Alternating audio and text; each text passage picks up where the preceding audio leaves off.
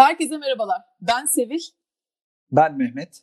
Vodafone Red Akademi Podcast kanalımıza hoş geldiniz. Mehmet hoş geldin sen de. Nasılsın, iyi misin? İyiyim Sevil, teşekkürler. Sen nasılsın? Ben de iyiyim, çok teşekkür ederim. Ee, şimdi Mehmet bugün istedik ki Eca'la biraz böyle tepeden bakalım, böyle yukarılardan bakalım. Şimdi bu zamana kadar burada birçok farklı rolde insanı ağırladık birlikte. Bu bölümde de biraz üst yönetimin sesine kulak vermek istiyoruz aslında. Hakikaten üst yönetim Eca'la nasıl bakıyor, ne düşünüyor, neleri iyi buluyor, nelerde biraz endişeye kapılıyor. Aslında öyle tüm bunları konuşma şansımız olacak. Hakikaten çok güzel bir bölüm olacak diye düşünüyorum. Süper. Şimdi tepeden bakmak deyince negatif gibi de olmasın isterim. Ee, Eca'dan neler öğrendik, Eca bize neler kattı diye de konuşacağız diye nacizane eklemek isterim. Aynen, aynen, aynen. Şimdi tabii bunun için harika bir konuğumuz var bu arada.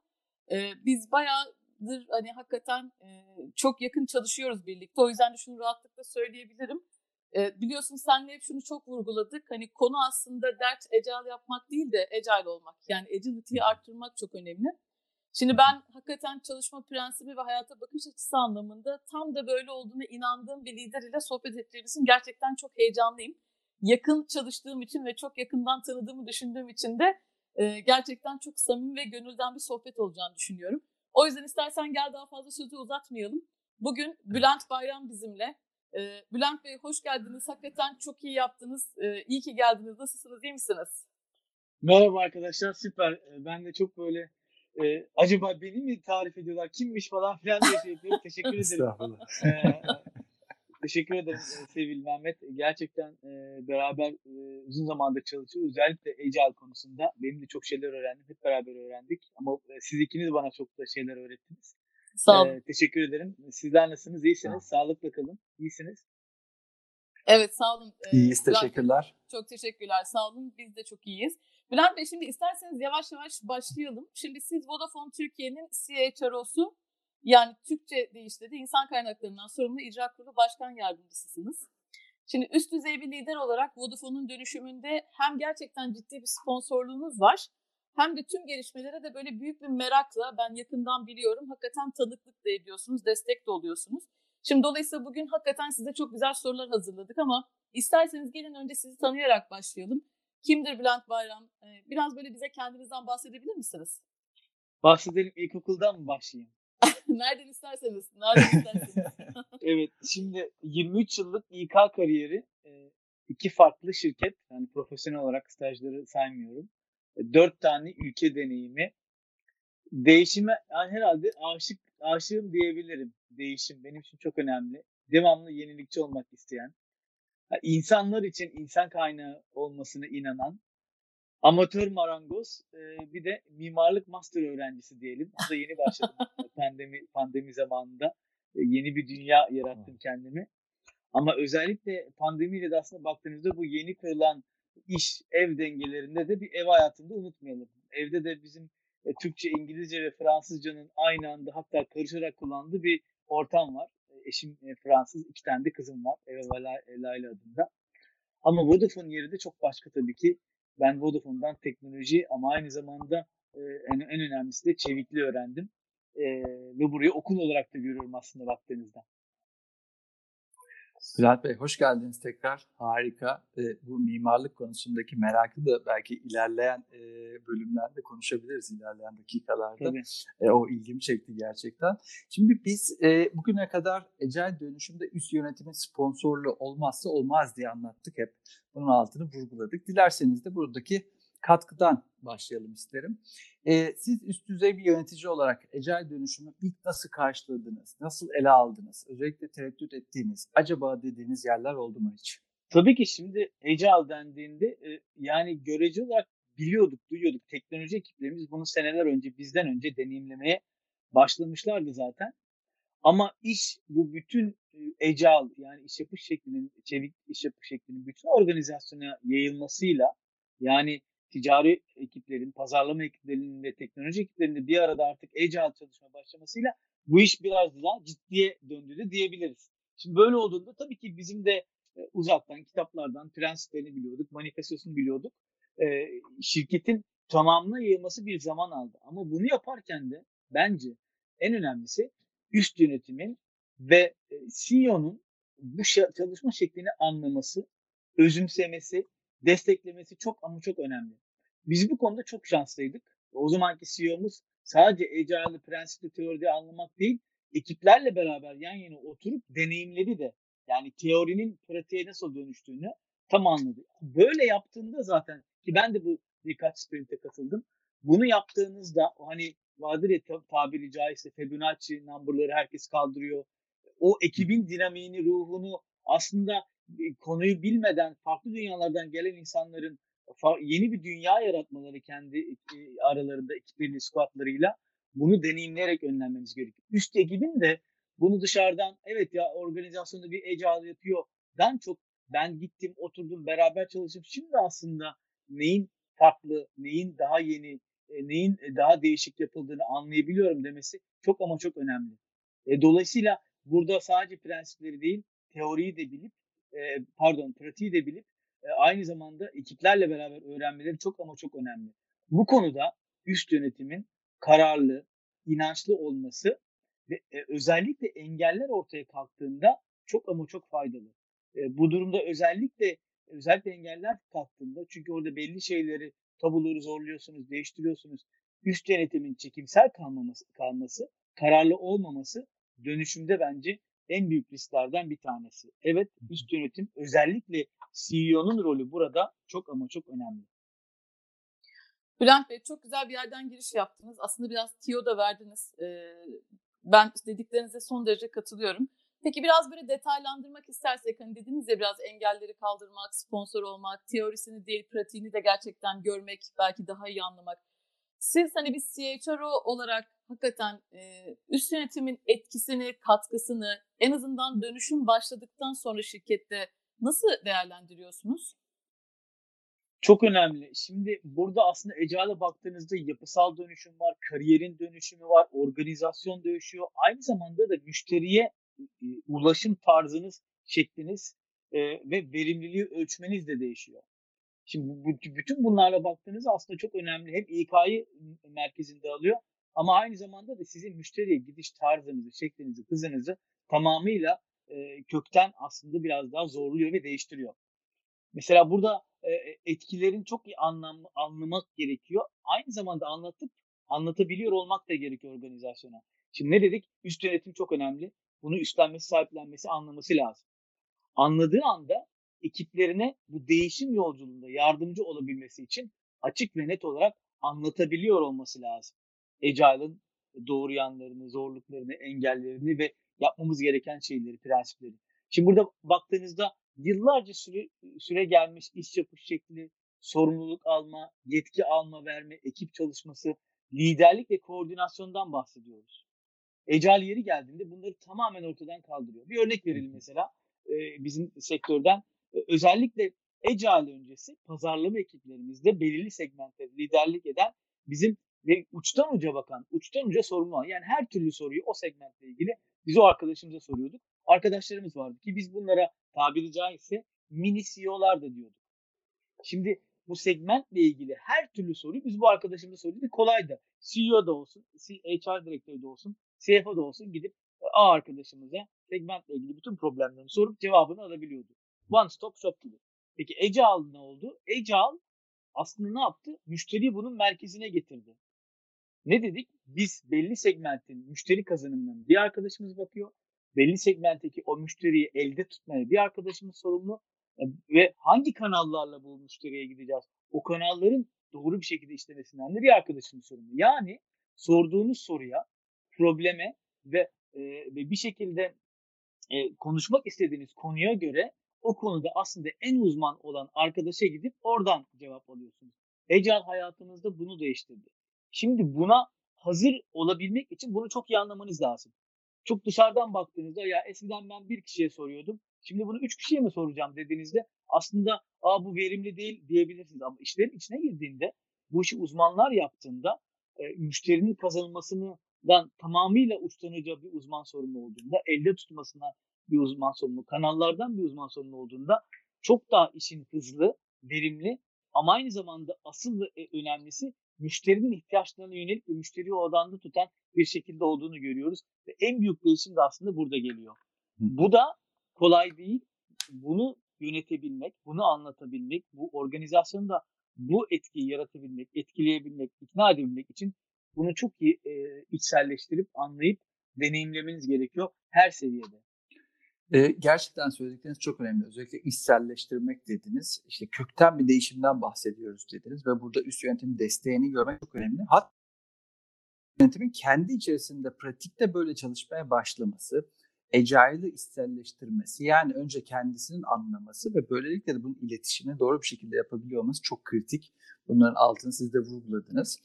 E, şimdi baktığımızda belki de şunu söyleyebiliriz. Bugün Türkiye'de Agile deyince akla gelen ilk şirket neredeyse Vodafone.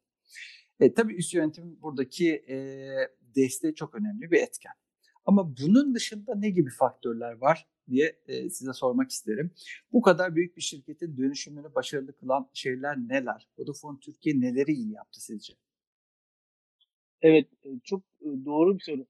Özellikle bizim global bir şirket olmamız burada çok önemli bir rol oynadı. Neden de diye sorarsanız bir blueprint diye bir e, e, yapısal e, şablon geliştirildi. Bu nedir? İşte biz Vodafone'da globalde Agile'ı e, nasıl bir şekilde e, benimseriz? Bunun ana işte prensipleri nelerdir? Yapısal anlamda, organizasyon anlamda. Ve bu belirlendikten sonra roller ve organizasyonlar ana hatlarıyla ortaya çıktığında e, globalden de hazırlanan belli bir zaman dilimi içerisinde biz bunu e, bir şekilde hayata geçirdik. Bu çok önemliydi. Neden? Hem standartizasyon anlamında hem de global anlamda müşteriye giderken aynı dili konuşmak için. Bugün eğer benim e, müşteri kazanımından sorumlu bir tane tribe'ım varsa aynısı Almanya'da da var, aynısı İngiltere'de de var, aynısı İtalya'da da var. Dolayısıyla ortak platformları kullanan ve dijital anlamda böyle sinerjiler geliştiren global bir şirket içinde Agile'a da e, benimseme konusunda belli bir standardı, belli bir prensipleri ve belli kriterler etrafında bu Agile'e geçiyor olmamız çok ama çok bize destek oldu. E, dolayısıyla CEO toplantılarında işte bütün genel müdür veyahut da Agile ile ilgili bütün strateji toplantılarında bunu global CEO'muz da dahil biz aynı dili konuşabildik. Bu blueprint yani bu şablon bizi aynı potada bir şekilde toplayıp, toplayıp zorlukları, iyi yanlarını, challenge'ları, e, problemleri tartışabilip çözüme getirebildik. Bu çok önemliydi. Hı hı. Tabii ki Türkiye olarak farklı yaptığımız bir şey vardı. Globaldeki lansmanından bir sene öncesinde biz Agile'ı özellikle ticari fonksiyonlarda ki buna biz Digital Accelerator dedik, deneyimlemek için bir pilot yaptık. Hı. Ve dolayısıyla organizasyonun bir kısmını tamamen Agile yaptık ve deneyimledik. Bu bize inanılmaz faydalı oldu. Bu pilottan öğrendiklerimizi, e, doğruları veyahut da zorlandığımız alanları bu global lansman etrafında bir şekilde e, e, tasarlayıp e, hatalarımızdan öğrenimler çıkarıp e, en hızlı ve en doğru bir şekilde bu yeni global agile iş yapış şekline e, geçmiş olduk ve bu, bu bizi çok e, hem hazırlandı, hazırladı bizi hem de hızlandırdı. Şu organizasyonda en azından bu agile kaslar gelişmiş oldu ve deneyimlemiş olduk. Yaptığınız bir şeyin deneyimledikten sonra tecrübelerinizi anlatıp ikna etmek hiç yapmadığınız sıfırdan başladığınızda ikna etmekten çok daha farklı. Bence diğer Vodafone organizasyonu ülkeler arasında bu bize çok ama çok e, fırsat e, ve avantaj sağladı. Süper. Ee, en başta Agile'ın insan odağından bahsedeceğimizi söylemiştik. Biraz da sizi yakalamışken oraya girmek isterim ben. Şimdi Agile çok insan odaklı bir yaklaşım. Bunu da sürekli vurguluyoruz. Ee, burada hani şunu da söyleyebiliriz. Bireyden daha çok bir takım odağından bahsediyoruz. Ee, bu dönüşümü nasıl gördüğünüzü merak ediyorum. Yani bireyden takıma, benden bize dönüşümü nasıl görüyorsunuz? Bu nasıl mümkün olabiliyor? Bunu mümkün kılmak için neler e, yapmak bu işi kolaylaştırabilir sizce? Evet, bu çok önemli. Şimdi Agile aslında anladığınızda çok dışarıdan böyle ya inanılmaz esnek, Agile esnekliktir gibi bir şey var. Aslında Agile'ı çok iyi anladığınızda tamamen bir disiplin, disiplinli bir şekilde çalışma yöntemi. Neden? Özellikle ekiplere baktığınızda burada uzmanlığı olan bir arkadaşı veya bir iki arkadaşımız var. Bir işi sadece bir kişi yapıyor. Bu da dolayısıyla şöyle bir sorumluluk getiriyor. Bir takım olarak bir hedefimiz var. Bu hedefe takım olarak ki biliyorsunuz squat diyoruz onu. Squat olarak koşuyoruz. Belli dönemlerde sprintler yapıyoruz iki haftalık. Dolayısıyla bir iş bana verildiğinde iki hafta veyahut da belli bir zaman süresinde o işi ben yapamadığımda diğer yapan bütün arkadaşlarım karşısına çıkıp kusura bakmayın ben bunu yapamadım. Dolayısıyla bizim iki hafta öncesinde karar verdiğimiz ve müşteriye sunmamız gereken ürünü veya servisi bunu ben yapamadığımdan dolayı sunamıyoruz diyor. Bu ne demek? Bu şu demek. E, bu aslında baktığınızda e, ekibin kendi kendisi yönetiyor olması demek. Kendi kendini yönetiyor. Hiç kimse e, 7-8 arkadaşının karşısında bunu söylemek e, söylemesi zorunda olduğu bir durumda kendini bırakmak istemez. Dolayısıyla bunu çok iyi yönetmesi, yardıma ihtiyacı olduğunda yardıma ihtiyacım var demesi, problemler olduğunda öncesinden bunu söylemesi, ekip ekip çalışmasını devamlı öne çıkarması çok önemli. Dolayısıyla e, e, bu örnekten gidelim. Bir arkadaşımız yapamadı ama diğer tarafta süper bir iş yapan bir arkadaşımız var. Onun süper bir iş ortaya çıkarması toplamda baktığınızda müşteriye bu ürün ve servisi götürmenize yardımcı olmuyor. Tüm ekibin kendinden bekleneni bu şekilde yapması gerekiyor. Dolayısıyla e, müşterinin odağına aldığımızda ekibi, ekibi, ekibin çıktısını yücelten, takım çalışmasını yücelten ve aynı zamanda da bireylerin de baktığınızda e, bu ekip e, bireysel katkılarla aslında ekibin e, bir şekilde çıktılarının maksimize edilebileceği bir denge yaratmak adına insanları ve çalışan arkadaşlarımızı motive ediyor. E, tabii ki e, burada birey de çok önemli ama ekibin çıktısı sonuç itibariyle baktığınızda müşteriye gidecek, müşteriye dokunacak o takımın oluşturduğu son ürün veya servis. Bunda herhangi bir eksiklik olduğunda ne yazık ki onu müşteriye iletemiyorsunuz. Şimdi müşteriyi odağa aldığımızda doğal olarak aslında bir iş birlikteliğini ve takım oyununun tetiklendiğinden bahsetmiş olduk. Hatta işte peer pressure'ın da buradaki pozitif bir yaratmış olduğu avantajdan da bahsettik. Yine de tabii biz olmak hedefi e, içerisindeyiz ama bizim içerisinde hala ben var. Biraz hani buradaki fikirlerinizi almak isterim. Agile'de takım olmak ön planda tamam. Fakat bireyin kendi varlığını ve motivasyonunu sağlamak için ne gibi unsurlar var? Yani bireyin e, bu resimdeki yerini nasıl görüyorsunuz? Tabii ki buradaki biz içindeki ben çok e, önemli. Dolayısıyla güçlü alanında uzman, kendini geliştiren, geri bildirim alan, geri bildirim veren, e, takıma katkısını artırmak için yenilikleri ve fırsatları e, kollayan, kovalayan bir bireysel bireyler olması gerekiyor. Bunları yapabiliyor olması için de çok ama çok önemli. Şirketin ve ekip kültürünün bunları destekliyor olması gerekiyor. Mesela bizde de bakıldığında özellikle bu birlikte bir şeyler yapmak, birlikte başarmak olgusunu biz özellikle son iki yılda lansmanını yaptığımız Vodafone Spirit yani Vodafone ruhuyla kültüre yayıyoruz. Ki onun en önemli şeylerinden bir tanesi müşterinin gönlünü kazanmak. Diğeri de aslında baktığımızda ki çok önemli birlikte başarırız unsuru. Ki bu tamamen agile yani çevik iş yapma şeklini destekliyor. Birlikte başarabilmek için birlikte başarabilecek kabiliyeti olan bireylerin oluşması, bu bireyleri destekleyen, onların gelişimine destek olan, uzmanlaşmasına destek olan kültürün oluşması, e, süreçlerin oluşması gerekiyor. Dolayısıyla buna bir bütünleşik olarak bakılması gerekiyor. Eğer siz bu ortamı hazırlayamıyorsanız kültür olarak, kültürünüz o birlikte başarırız unsurunu e, e, öne çıkaramıyorsa, dolayısıyla daha çok bireysel anlamda başarıları öne çıkarıyorsa ne yazık ki e, agile ortamın, agile, agile'ın başarılı olabilmesi için şirket kültürü bunu desteklemiyor. Dolayısıyla e, buna şirket kültüründe de içine alınarak bakmamız çok önemli. Evet, Bülent Bey şimdi bu sizin söylediğinize belki şunu da ilave etmek çok iyi olabilir. Uzmanlıklardan bahsettiniz. Agile'ın da çok fazla zaten desteklediği bir şey uzmanlık. Bu bir arada çalışan squatlarda aslında hani insanlar kendi rollerinin ötesinde başka rolleri de gözlemleme şansı çok fazla buluyor. İşte o siz bahsettiniz ya bir kişi eğer işini yapmazsa gerçekten sonuç üretilmiyor, müşteri o beklenen çıktı götürülemiyor diye. Orada biraz insanların birbirini desteklemesi de çok kritik oluyor. Belki o anlamda da aslında hani bireysel olarak uzmanlığını geliştirmek, başka alanlardaki uzmanlıkları da eş zamanlı olarak geliştirmek kendinde hakikaten böyle çok motivasyonu arttıran bir konu diye biz hep e, bu süreçte en azından Vodafone'da gözlemledik.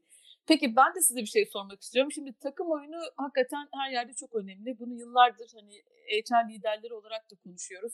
Business'taki liderler de konuşuyor. E, tabii Agile'da takım, squad adına ne dersek diyelim.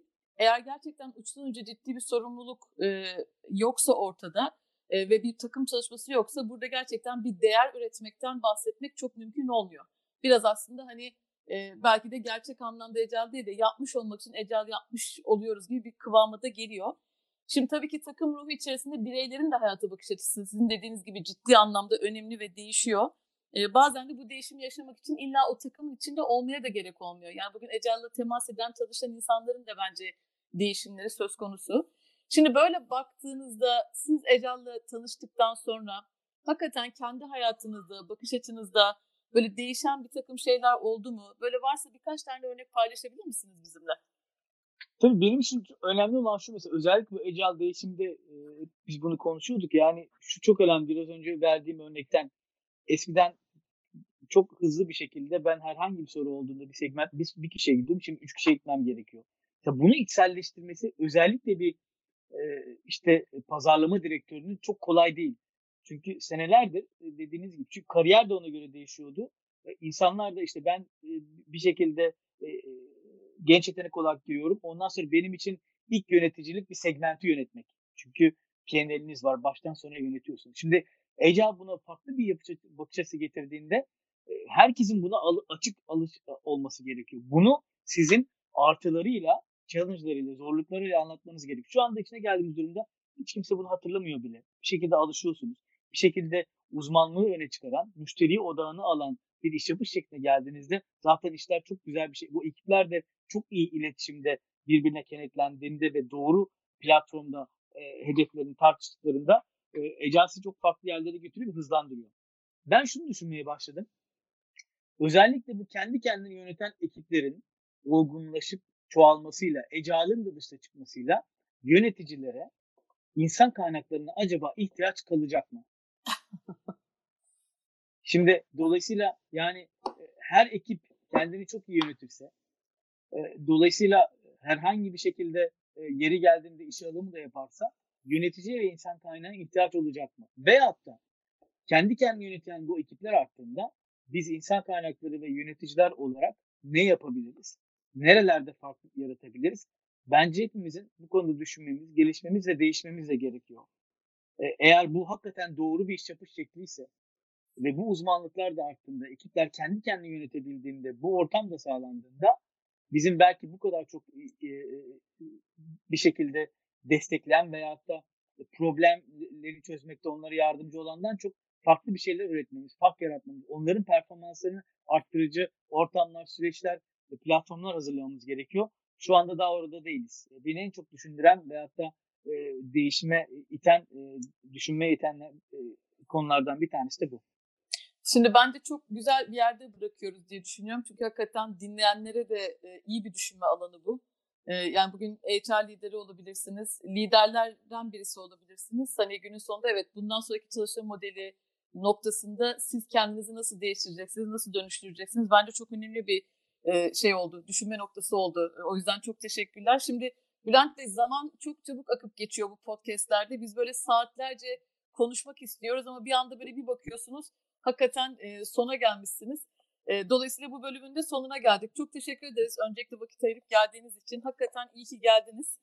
E, şimdi ben bir kez daha siz burada olduğunuz için bu bölümde şunun altını çizmek isterim.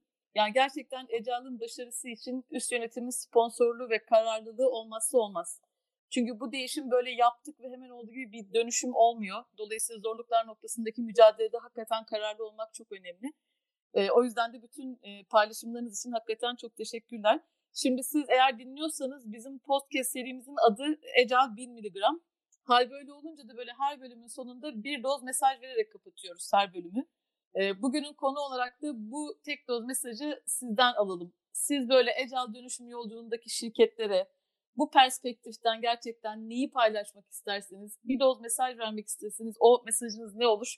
Onu da sizden alalım isterseniz. Süper teşekkürler. Şimdi bence ilk defa Agile'ın pratiği, değişimi, şirketlere olan etkisi ve katkısı teorik literatürün önüne geçti. Bugün bizim bu konuştuklarımızı e, pratikte olan etkilerini e, e, öğrendiklerimizi ve vakaları herhangi bir literatürde bulamıyoruz. Kitap olarak okuyamıyoruz. İşte bu yüzden de biz geçen yıl çıkardığımız iki bölümden oluşan Gelin beraber bu işin kitabını yazalım dediğimiz Agile kitabımız var. Ben de bu konuda e, bu Agile kitabı e, okumayı e, herkese tavsiye ediyorum. Herkese biz bunu paylaştık online olarak. Diyoruz ki Agile deneyimleri paylaşınca güzel. Süper, harika. Çok teşekkürler Bülent Bey. Harikasınız. Ee, sevgili dinleyenler e, bir sonraki bölümde tekrar görüşmek üzere. Sağlıkla kalın. Hoşçakalın. Bülent Bey çok teşekkürler. Çok keyifliydi sohbet etmek ama ben sizi yakalam bir şey sormak istiyorum müsaade ederseniz. E, en başta master'a e, mimarlık konusundaki ilginizden ve bu konuda master'a başlamış olduğunuzdan bahsetmiştiniz. Çok kısaca oradaki motivasyonunuzu merak ettim. Paylaşmak ister misiniz bizimle? Evet ben böyle el emeği, göz nuru, amatör marangozlukla başladım bu işlere ve e, işte kendi evimizi bir şekilde renove ettik. E, Ben çizmeye başladım. Pandemi bana çok yardımcı oldu. Dedim ki bir şeyler yapmam lazım, bir şeyler üretmem lazım. Özellikle e, işte bu yoğunluktan farklı bir dünyaya taşımak adına. Zaten hep böyle bir şeyim vardı, ilgim vardı. Araştırdım. Şu anda işte online'da Harika. Amerika'da bir üniversiteye master'a devam ediyorum. AutoCAD öğrendim. SketchUp öğrendim. Ee, teknoloji kullanarak artık kolay mimar da olabiliyor ama önemli olan orijinal fikirlerin çıkması. Onu öğrenemiyorsunuz. Onu bir şekilde tecrübeli deneyimlerle oluyor. Yoksa teknoloji size her türlü şey yapmadan kısa bir zamanda faydalı oluyor, yardımcı oluyor. Harika. Süper. Çok teşekkürler. E, iyi ki geldiniz. E, kendinize iyi bakın. Teşekkürler katkılarınız için. Çok teşekkürler, sağ olun. Hoşçakalın. Görüşmek üzere bir sonraki Görüşmek bölümde. üzere.